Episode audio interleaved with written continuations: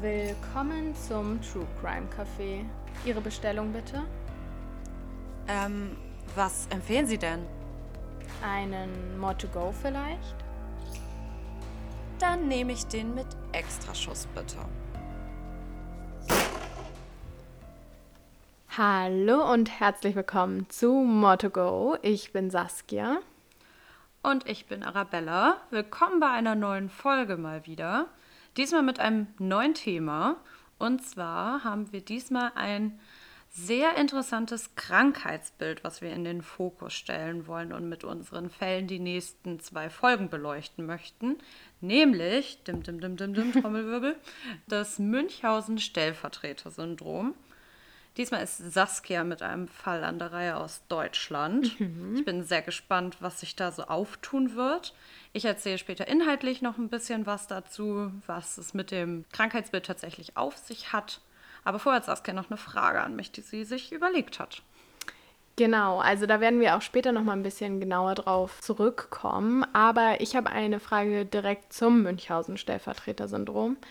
Und zwar wieder eine Was würdest du schlimmer finden Frage. Das hatten wir jetzt schon etwas länger nicht mehr. Und im ersten Moment mag diese Frage vielleicht ein bisschen komisch scheinen, aber ich denke, die gibt eine ganz gute Basis zur Diskussion, vor allem wenn man dann später die Hintergründe kennt. Also, Arabella. Hau raus. Was würdest du schlimmer finden? Das Münchhausen-Stellvertreter-Syndrom bei Kindern mhm. oder bei Erwachsenen bzw. Senioren? Und ich denke, ich kenne schon deine Antwort, aber ich habe auch noch Argumente in eine andere Richtung. Mhm. Also du meinst, dass die zum Opfer dem fallen? Genau, ja. Finde ich schwierig, das jetzt so aus dem Stehgreif irgendwie zu argumentieren, weil ich finde, sowohl pflegebedürftige Senioren als auch Kinder sind ein bisschen hilflos und dann finde ich es relativ gleich schlimm. Aber dadurch, dass Kinder halt Kinder sind mhm. und da nochmal so ein ganz anderes Level von Ahnungslosigkeit, weil sie ja eigentlich nichts als Liebe ihren Eltern gegenüber empfinden. Und wenn Eltern dann wiederum das ausnutzen und die Täter sind, das finde ich, kann man halt nie rechtfertigen. Und deswegen wäre ich vielleicht doch eher dafür, aber ich kann beide Seiten verstehen. Also letztendlich kann man da ja auch nicht drüber reden oder sollte man auch gar nicht unbedingt abwiegen, was schlimmer ist oder nicht, weil mhm. beides schlimm ist. Aber ich fand es einfach ganz interessant. Also erstmal, ich dachte, du findest es bei Kindern schlimmer. Aber ich habe mir den Gedanken gemacht, bei Kindern, vor allem in den sehr jungen Jahren, ist es ja so, dass man hauptsächlich den Arzt oder die Ärztin anlügt. Oder vielleicht auch den Vater des Kindes, wenn der noch mit involviert ist. Aber bei erwachsenen Menschen lügst du ja dann sowohl den Arzt oder die Ärztin an und auch die Person, bei der du solche Sachen machst. Weil bei Kindern musst du es nicht erklären, was du da gerade machst, wenn sie wirklich sehr klein sind. Also die können sich auch nicht wehren und verstehen das gar nicht. Und bei Erwachsenen musst du dir ein richtiges Lügenkonstrukt aufbauen, damit die nicht dahinter kommen. Also wenn ich jetzt zum Beispiel meinem Partner da irgendwie in den Tee Gift mische jeden Tag, ja. das musst du ja dann schon alles irgendwie erklären. Das stimmt. Ich habe jetzt bei deiner Frage eher so an demente Patienten oder so gedacht irgendwie. Deswegen ja. meinte ich das mit der Hilflosigkeit, weil dann ist es ja schon irgendwie ein bisschen gleichzusetzen. Da musst du dich auch nicht erklären. Genau, in dem Fall würde ich auch sagen, das ist fast gleichzusetzen mit Kindern. Aber sonst dieses ganze Lügen und Manipulieren, das ist natürlich bei Leuten, die auch wirklich verstehen, was gerade passiert, noch mal viel stärker ausgeprägt. Ja. Ja, also das war erstmal so meine Frage dazu, aber wie gesagt, es ist beides unglaublich schlimm. Ich fand nur den Blickwinkel darauf nochmal ganz interessant, darüber zu reden. Aber ich würde sagen, bist du bereit? Wollen wir einsteigen? Auf jeden Fall, leg los. Okay. Also dieser Fall zeigte mir, dass extreme Gefühle wie Liebe und Leid ganz nah beieinander liegen können.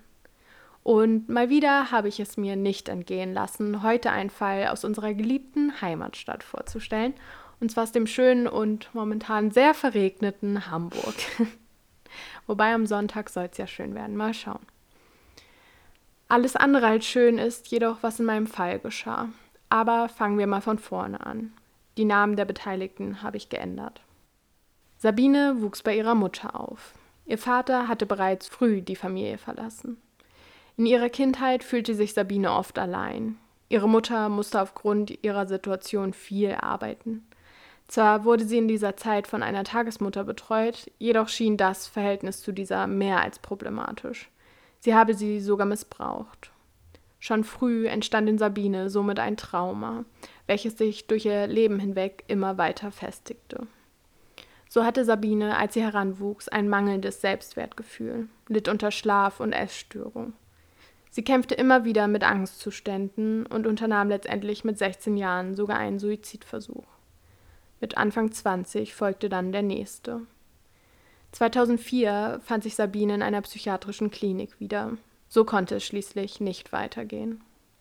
Inwieweit ihr diese Zeit in der Klinik geholfen hat, ihr Trauma aufzuarbeiten, bleibt jedoch anzuzweifeln, Warum werdet ihr gleich noch erfahren. Erstmal schien es jedoch in Sabines Leben wieder bergauf zu gehen. 2006 lernte sie einen Mann kennen. Er hieß Frank und durch ihn verspürte sie scheinbar das erste Mal das Gefühl, nicht mehr allein zu sein.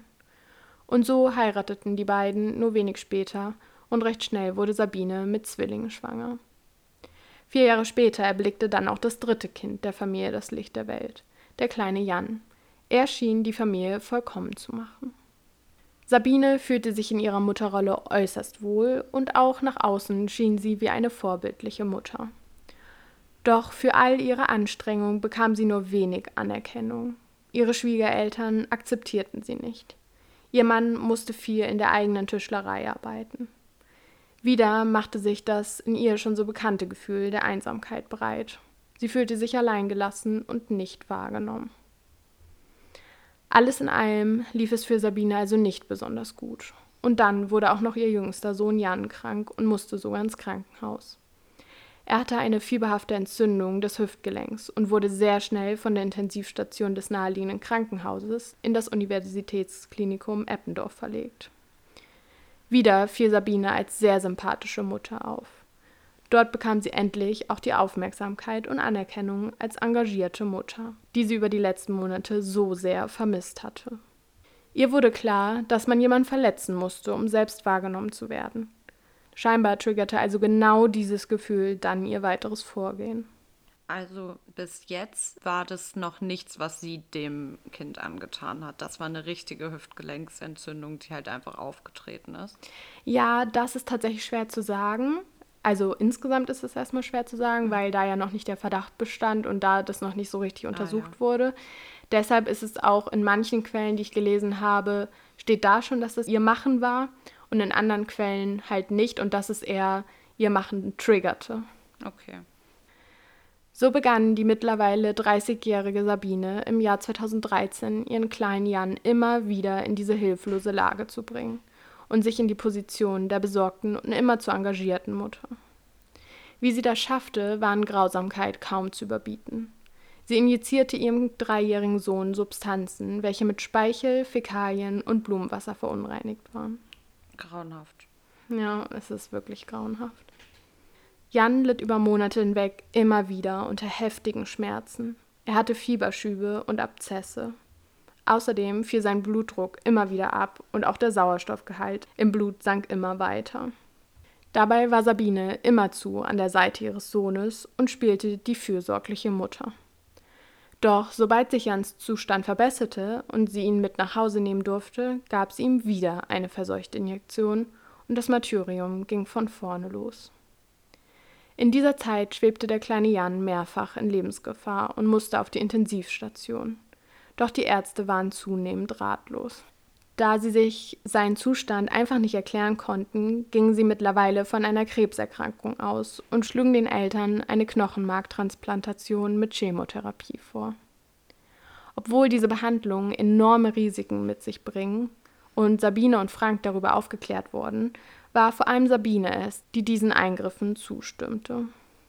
Den Ärzten war der Krankheitsverlauf des Jungen jedoch immer noch ein Rätsel und irgendwas an diesem Fall kam ihnen verdächtig vor. Schließlich kam es dann dazu, dass eine Krankenschwester kurz vor der gefährlichen Behandlung gegen die vermeintliche Krebserkrankung das Zimmer des Kindes durchsuchte. Dort fand sie präparierte Infusionsflaschen. Als sie diese untersuchen ließ, war es dann klar, man fand verdächtige Keime an dieser Flasche und der Verdacht, dass die Mutter ihr Kind die ganze Zeit über krank machte und der Junge eigentlich kerngesund sei, erhärtete sich schnell. Auch im Blut des Kindes wiesen die Mediziner später Keime, wie sie im menschlichen Stuhl vorkommen, nach. Wenig später stellten sie Sabine mit den erdrückenden Beweisen zur Rede und trennten sie von Jan. Und genau wie sie vermutet hatten, dem kleinen Jungen ging es von Tag zu Tag besser. Den Ermittlern war recht schnell klar, dass die Mutter nicht das Ziel hatte, ihr Kind zu töten, sondern dass es sich bei Sabine um das Münchhausen-Stellvertreter-Syndrom handelte. Frank, der Vater von Jan und den beiden älteren Kindern, ahnte von all dem nichts. Er arbeitete ja schließlich recht viel und machte sich, wie es jeder Vater tun würde, Sorgen um seinen jüngsten Sohn. Dass seine Frau das eigentliche Problem war, war für ihn kaum fassbar. Für ihn brach seine ganze Welt und somit auch seine Familie auseinander. Er reichte nur wenig später die Scheidung ein. Er möchte nicht, dass seine Frau wieder Kontakt zu den Kindern hat. Zu groß ist die Angst, dass sie ihn wieder etwas antut. Sabine wurde nach der Aufdeckung ihrer Taten erstmal in eine geschlossene Psychiatrie eingeliefert, bis sie im Juni 2014 wieder entlassen wurde. Es würde von ihr keine Gefahr für die Allgemeinheit ausgehen und somit erließ das Gericht einen Verschonungsbeschluss.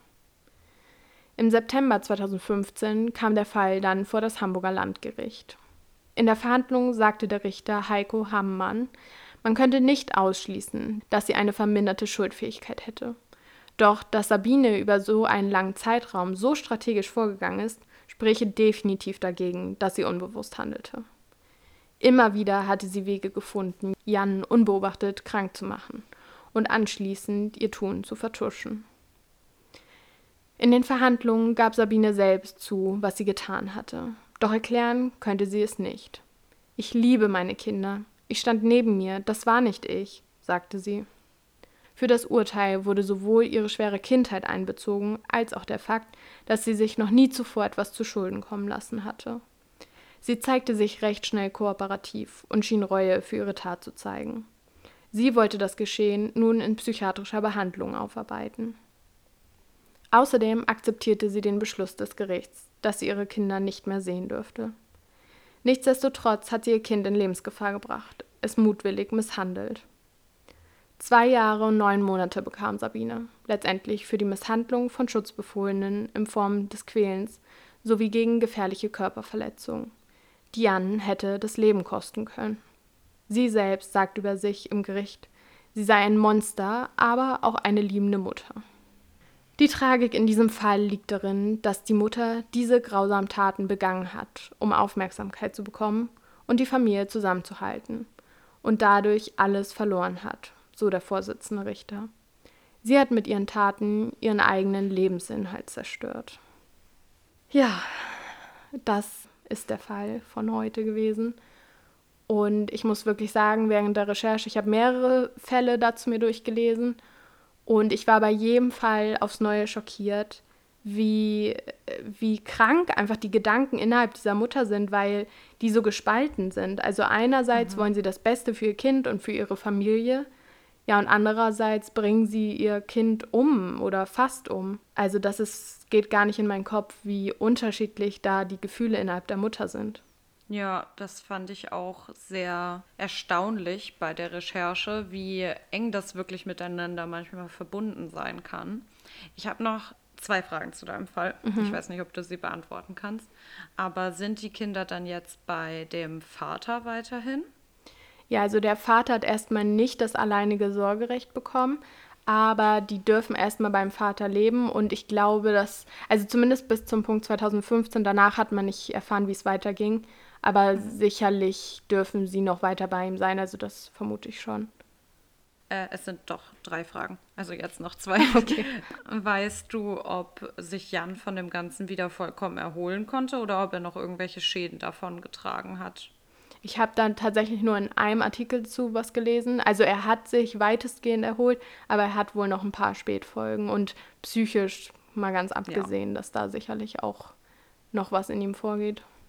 Wie alt war er nochmal, als das Ganze passiert ist? Drei Jahre. Ah, drei. Das, damit muss man ja auch erstmal fertig werden. Ich glaube, mit drei realisierst du das vielleicht noch nicht so. Aber das ist ja jetzt auch ein paar Jahre her. Also so mit zehn, stell dir mal vor, du erfährst dann, dass deine eigene Mutter dich umbringen wollte. Und der Vater hat auch in einem Interview gesagt, dass er seinen Kindern immer erzählt hat, was gerade passiert ist. Also der hat das nicht wirklich verschwiegen. Der hat den Kindern, wenn sie gefragt haben, wo ist Mama, was passiert jetzt mit Mama, den hat er jederzeit versucht, das zu erklären. Also der Junge wird das recht schnell, denke ich, verstanden mhm. haben, was seine Mama da mit ihm gemacht hat dann ist er ja nicht das einzige Kind, mhm. sondern er hat ja auch noch Geschwister. Bei denen ist aber nichts bekannt geworden, dass die ähm, irgendwie misshandelt wurden oder so. Nee, das hat mich tatsächlich auch total gewundert, mhm. ähm, dass da gar nichts zu erwähnt wurde. Aber scheinbar hat sie es nur auf den kleinsten Jan abgesehen gehabt. Okay, weil das ist ja auch häufig so, dass man dann auf jeden Fall andere Symptome auch mhm. bei den Geschwistern wieder erkennen kann.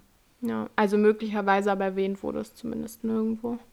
Von dem Prinzip her wiederholen sich ja die Sachen, die passieren. Mhm. Aber trotzdem immer das nochmal so von einer gesonderten Familie zu sehen und darüber nachzudenken und sich so in deren Position reinzuversetzen, ist nochmal wieder was ganz anderes so. Ja. Als einfach nur so trocken drüber zu lesen, wie ich es jetzt getan habe, was alles auftreten kann. Ja, also so Einzelschicksale sind dann wirklich jedes Mal aufs Neue wieder schlimm.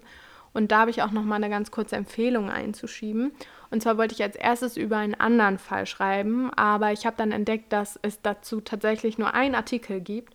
Und ähm, der heißt Die Krankenpflegerin von Simone Rau. Und die bekam für diesen Artikel sogar den Journalistinnenpreis des Deutschen Journalistinnenbundes.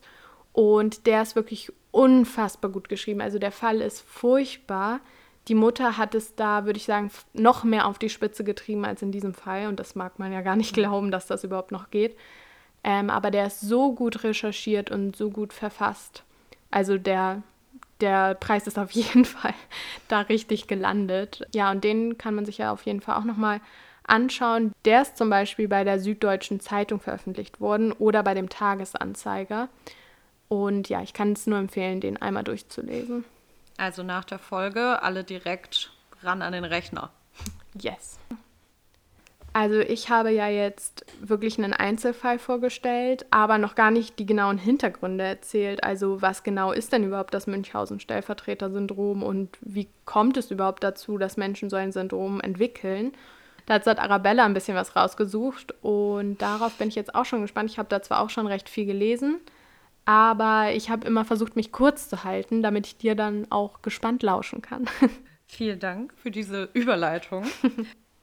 ja, ich glaube, ich kann für uns beide reden, wenn ich sage, dass wir diese Krankheit sehr, sehr faszinierend fanden. Ich habe sehr viel darüber gelesen und ich finde, dass es so viele verschiedene Aspekte da gibt. Deswegen beschränken wir uns jetzt gleich auch erstmal ein bisschen so auf das allgemeine Krankheitsbild, über die Begrifflichkeit und wie es dazu kommt. Und nächstes Mal habe ich ja auch noch einen Fall dazu und da gehen wir dann noch mal ein bisschen weiter in die Thematik ein. Genau. Yes, also insgesamt ist das Münchhausen-Stellvertreter-Syndrom eine Sonderform des Münchhausen-Syndroms. Und beides sind recht schwierig zu erkennende Krankheitsbilder, bei denen dann die Betroffenen sich oder einer dritten Person körperliche Symptome ausdenken oder sie sogar hervorrufen. Und von dem Münchhausen-Syndrom sind vor allem Männer betroffen.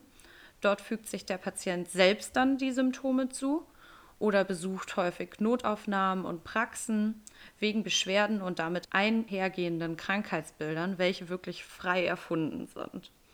Und beim Münchhausen bei Proxy bzw. dem Münchhausen, Münchhausen-Stellvertreter-Syndrom wird das erfundene Krankheitsbild nicht auf sich selbst, sondern auf jemand Drittes übertragen. Und hier sind das dann meistens Frauen, die die Täterin sind, also die erkrankt sind von dieser Krankheit. Und dann wiederum die Opfer sind meistens die eigenen Kinder. Genau, und da habe ich jetzt noch mal ein paar Zahlen zu. Und zwar sind es, wie Arabella gerade schon gesagt hat, meistens Frauen und zwar in 89 Prozent der Fällen, zumindest insofern man das messen kann, aber da komme ich gleich nochmal zu. Zu 90 Prozent sind es dann die leiblichen Mütter und der Rest besteht dann zum Beispiel aus Pflege- oder Stiefmüttern. In Deutschland gibt es im Jahr etwa 40 bis 100 Fälle, wobei die Dunkelziffer sicherlich noch viel, viel höher ist. Denn, und genau da kommen wir zu dem Punkt, den ich gerade angesprochen habe, bei einer fürsorglichen Mutter lässt sich wirklich sehr schwer nachweisen, dass sie selbst schuld am Leid ihres Kindes ist. Und auch die Symptome, wie du schon gesagt hast, sind ja meist schwer zu diagnostizieren und da erstmal diesen Schluss zu ziehen, dass es vielleicht die Mutter sein könnte und gar keine wirkliche Krankheit ist, den muss man halt erstmal machen. Das durchschnittliche Alter von den betroffenen Kindern liegt dann etwa bei dreieinhalb Jahren. Passt ja auch zum Beispiel sehr gut zu meinem Fall, da war das Kind drei Jahre alt. Das liegt womöglich vor allem daran, dass diese Kinder ja noch sehr schwer über das Erlebte und die Manipulation berichten können, weshalb vor allem Kinder in jüngerem Alter oder bis in dieses Alter betroffen sind. Wenn die Kinder älter werden, wird es halt immer schwerer, das zu verdecken und dann kann es irgendwann kommen, dass das Kind selber mal redet und erzählt, was die Mutter da teilweise macht. Genau, es gibt natürlich auch Fälle, wo auch Ehepartner oder zu pflegende Personen betroffen sind. Das hatten wir ja am Anfang auch schon mal anklingen lassen bei unserer Was würdest du schlimmer finden Frage. Aber heute jetzt bei Saskia ging es ja um ein Kind und darauf werden wir uns zumindest heute beschränken, weil das auch eine Form der verdeckten Kindesmisshandlung tatsächlich ist und darüber haben wir ja auch schon mal geredet. Aber jetzt erstmal zu den Begrifflichkeiten. Das Münchhausen-Syndrom bzw. das Münchhausen-Stellvertreter-Syndrom gehören nach dem Diagnostic and Statistical Manual zu den artifiziellen Störungen. Und jetzt habe ich mich gefragt, was das genau bedeutet. Und zwar insgesamt kommt einmal das Wort Münchhausen-Syndrom von dem Lügenbaron von Münchhausen. Das ist eine Geschichte aus dem 18. Jahrhundert, dass ein Baron sehr viel gelogen hat und sehr, sehr ausgeschmückte Geschichten erzählt hat. Und artifiziell wiederum heißt ja künstlich. Also diese beiden Begriffe sagen dann nochmal, dass diese organischen Krankheitsbilder nicht wirklich auf einer organischen Ursache basieren, sondern entweder zugeführt wurden oder wie gesagt frei erfunden sind oder teilweise auch einfach dramatisiert dargestellt werden. Wie man jetzt vermutlich annimmt, ist es ziemlich schwer, diese Diagnose zu stellen. Das hat Saskia ja auch eben schon gesagt. Es wird meistens eher zufällig in Kliniken entdeckt und gibt auch wahrscheinlich eine ziemlich hohe Dunkelziffer. Beide Arten von den Syndromen kennzeichnen sich durch sehr häufige und vor allem auch ständig wechselnde Besuche von Ärzten. Das Münchhausen-Syndrom ist auch noch gar nicht so lange im DSM-5 aufgenommen, einfach weil man sich gedacht hat, dass man so es den Tätern, sage ich jetzt mal, weil das ja wirklich dann auch Straftaten sind, die begangen sind, dass es denen dann leichter gemacht wird, die vor Gericht zu entlasten. Deswegen jetzt bei Saskia in dem Fall war es ja auch so, dass sie nur vermindert straffähig war. Und genau deswegen hat man sich da so ein bisschen gesträubt, das aufzunehmen. Aber es ist jetzt auch wiederum bewiesen, dass es wirklich eine psychische Erkrankung ist. Und deswegen wird es jetzt auch im ICD-11 nochmal, was gerade geschrieben wird, aktualisiert wird, genauer definiert. Genau, was da vielleicht auch nochmal ganz interessant ist, ihr hätten auch 15 Jahre Haft drohen können tatsächlich. Also da waren zweieinhalb Jahre dann ja schon, mhm. oder zwei Jahre und neun Monate, da ging ja fast nichts. Ja. Weil man halt, ja, die Hintergründe betrachtet hat. Um jetzt noch mal ein bisschen genau auf die Symptomatik des Münchhausen-Stellvertreter-Syndroms einzugehen. Die prinzipiellen Verhaltensweisen sind in beiden Fällen ähnlich. Der Unterschied liegt, wie gesagt, einfach nur darin, wer jetzt die geschädigte Person ist und auch, wie die Krankheit entsteht. Ich habe ja schon gesagt, dass das Ganze im DSM-5 festgehalten wird und die Erkrankung wird durch vier Merkmale gekennzeichnet nämlich zum einen das fälschliche Berichten, das Vortäuschen bzw. das Hervorrufen von Symptomen durch die sorgeberechtigte Person. Also in dem Fall dann meistens eine Mutter. Das zweite Kriterium, was erfüllt sein muss, ist, dass das Kind der Person betroffen ist und nicht die erkrankte Person selbst. Das haben wir auch schon gesagt. Dann, dass die Symptomatik nicht hervorgerufen wird, um ein anderes materielles Ziel zu bezwecken. Das ist wichtig, dass wirklich nur die Krankheit hier im Vordergrund steht und nicht, dass man irgendwie Schmerzensgeld oder ähnliches bekommen möchte. Und dann das vierte Merkmal ist, dass es sich bei den Handlungen nicht um eine Psychose handelt, sondern wirklich um eine sehr manipulierende Beziehungsgestaltung. Nach einer Psychologin Donna Rosenberg kommt dann noch dazu, dass sich die Beschwerden des Kindes immer bei einer Trennung von der in diesem Fall dann Mutter bessern. So war es ja dann auch bei Jan. Gängige vorgetäuschte Krankheiten sind Krankheiten, die nicht richtig greifbar und diagnostizierbar sind. Das hatten wir auch schon anklingen lassen. Dazu zählen vor allem epileptische Anfälle, Gedeihstörungen im Kindesalter sowie auch Schizophrenie. Und auch wenn sich das jetzt wirklich schlimm anhört, aber was die Symptomatik betrifft, sind da wirklich keine Grenzen gesetzt. Eigentlich kann jedes Organsystem betroffen sein. Die Mutter kann sich jedes Krankheitsbild überlegen und dann die Beschwerden hervorrufen oder dazu dichten. Im Vordergrund stehen meistens Schmerzen, Magen-Darm-Beschwerden, aber auch dermatologische Erkrankungen können dann noch auftreten. Es kommt auch vor, dass Mütter ihre Kinder vergiften, also so, so war es ja auch im Fall von Jan, ihnen Nahrung vorenthalten oder sogar absaugen über die Magensonde, wenn es schon wirklich weit fortgeschritten ist, dass Laborwerte manipuliert werden, dass Fieberkurven manipuliert werden oder wie gesagt auch einfach dramatisieren und fantasiereich erzählen. Ich habe auch öfter mal gelesen, dass sich die Mütter dann selber Blut abnehmen und das mit Eiter vermischen und dann zum Beispiel in die Windel kippen, um zu sagen, dass Blut mit im Stuhl ist. Ja, das habe ich auch gelesen. Also da muss man erstmal auf diese Idee kommen, so mhm. grausam zu sein. Ja, also aktiver geht es ja eigentlich nicht, als sich auch noch Blut abnehmen und da erstmal selber was zu brauen. Ja, und manche, das sagst du bestimmt gleich noch, aber manche drücken auch ihrem Kind immer wieder die Luft ab und das ist ja. ja. auch richtig die aktive Vorgehensweise. Also einem Kind kein Essen zu geben, ist auch in irgendeiner Weise aktiv, aber irgendwie auch passiv. Aber dem Kind wirklich dieses Leid mhm. mit der eigenen Hand zuzufügen, ist wirklich ja ein ganz anderes Thema irgendwie. Ja, das habe ich auch öfter gelesen. Das, was im Vordergrund steht bei dieser Erkrankung, sind ja die Arztaufenthalte und die damit verbundene Aufmerksamkeit und dieses wirkliche Bemuttern, was man dann ja auch tun kann. Und selbst dort finden wir auch bei Jan, weil er war ja auch lange im Krankenhaus, während sie immer dabei war und trotzdem hat sich sein Zustand kontinuierlich verschlechtert. Trotzdem finden die da durch halt ihre manipulierende Art Möglichkeiten, das dort unter Aufsicht noch weiter fortzuführen. Deswegen wird auch diskutiert, ob man nicht über Kameras wirklich dann einfach nur diese Diagnose stellen kann. Wer nochmal interessiert an einer Empfehlung ist, es gibt auch eine Spiegel-TV-Reportage über dieses Thema und da wurden mehrere Fälle tatsächlich aufgedeckt, weil diese Kameraaufnahmen bestanden. Also da wurde das getestet und da hat man wirklich gesehen, wie die Mutter zum Beispiel ihrem Kind die Luft abgedrückt hat. Und dadurch konnten sie es hm. dann identifizieren, dass es die Mutter war.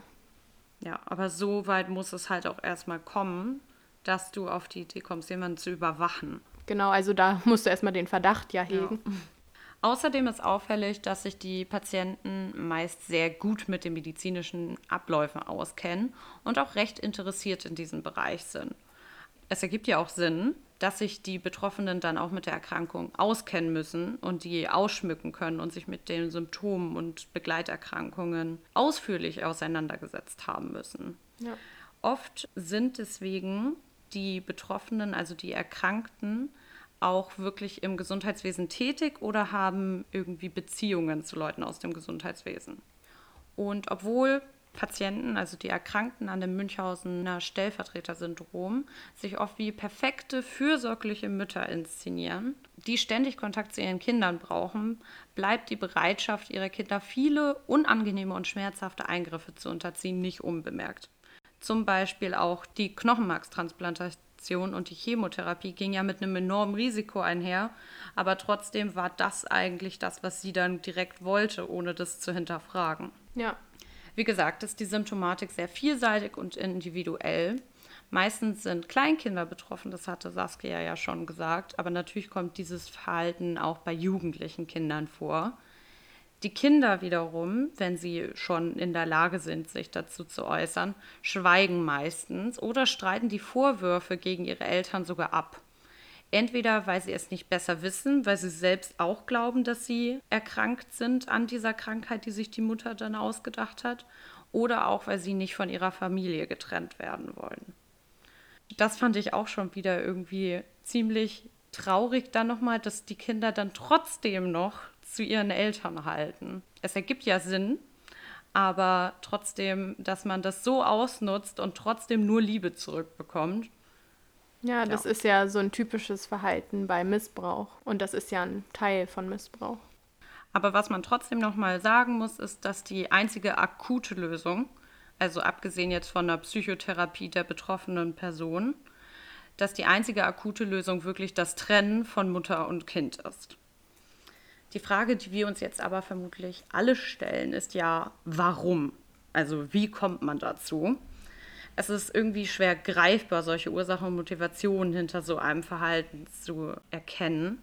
Ich kann es mir nicht erklären persönlich. Und das Problem ist auch, dass sich wenige Betroffene Hilfe suchen mit dieser Symptomatik. Und deswegen gibt es da wenige wissenschaftlich fundierte Erkenntnisse aktuell.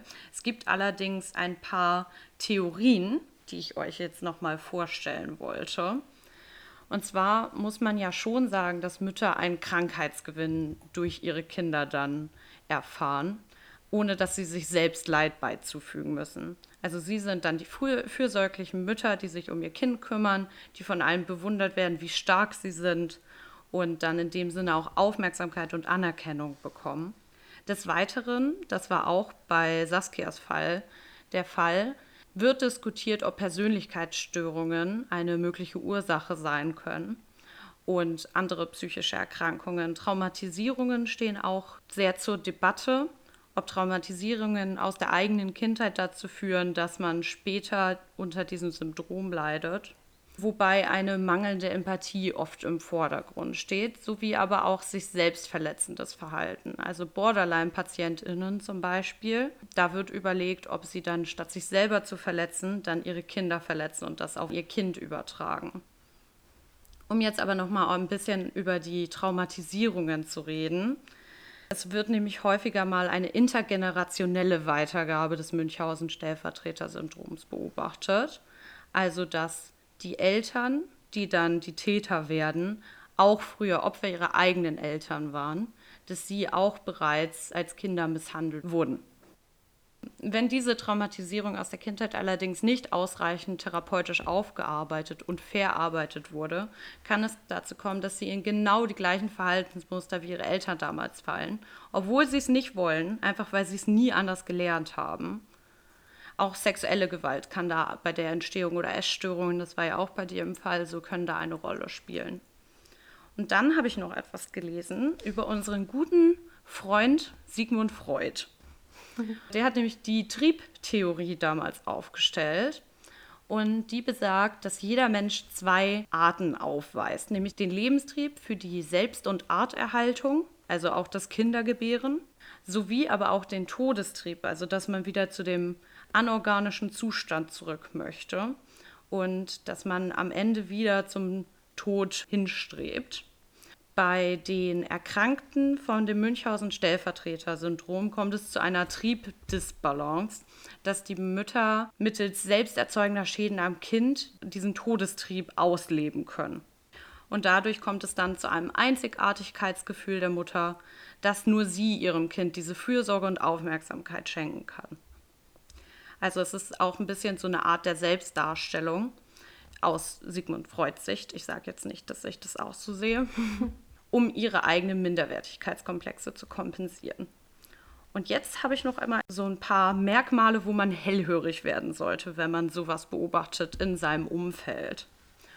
Und zwar, wenn bei den Kindern Auffälligkeiten eintreten und sie jünger als fünf Jahre alt sind, wenn Geschwisterchen, das war jetzt bei Saskia nicht so, aber wenn Geschwisterchen auch ungewöhnliche Beschwerden haben oder sogar verstorben sind, wenn die Mutter nicht erleichtert auf unauffällige Befunde oder Therapieverfahren reagiert oder wenn sie auch selber misshandelt oder vernachlässigt wurde oder wenn sogar bereits eine Persönlichkeitsstörung vorliegt, auch ist natürlich irgendwie eine wichtige Rolle, dass der Vater selten anwesend ist oder gar nicht mehr im Bild.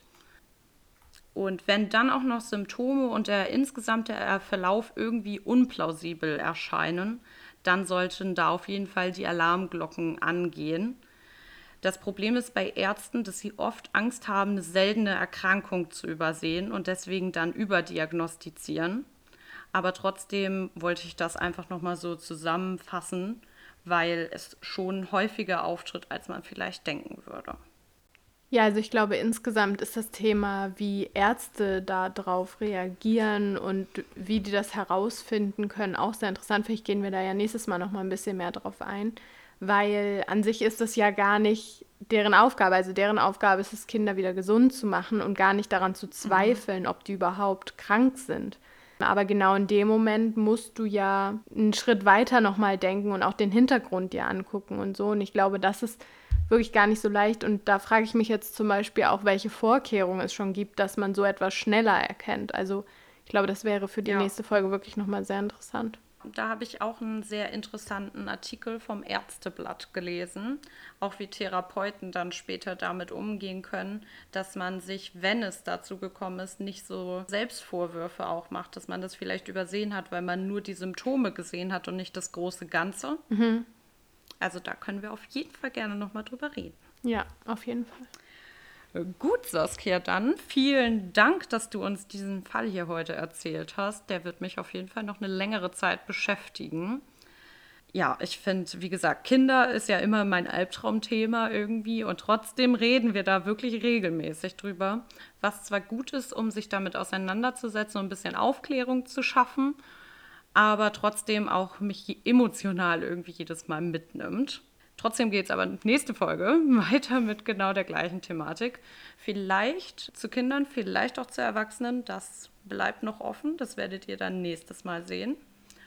Und ansonsten hören wir uns in zwei Wochen wieder bei More to Go. Genau. Und dann sage ich bis dann und ein schönes Wochenende. Ciao. Ciao.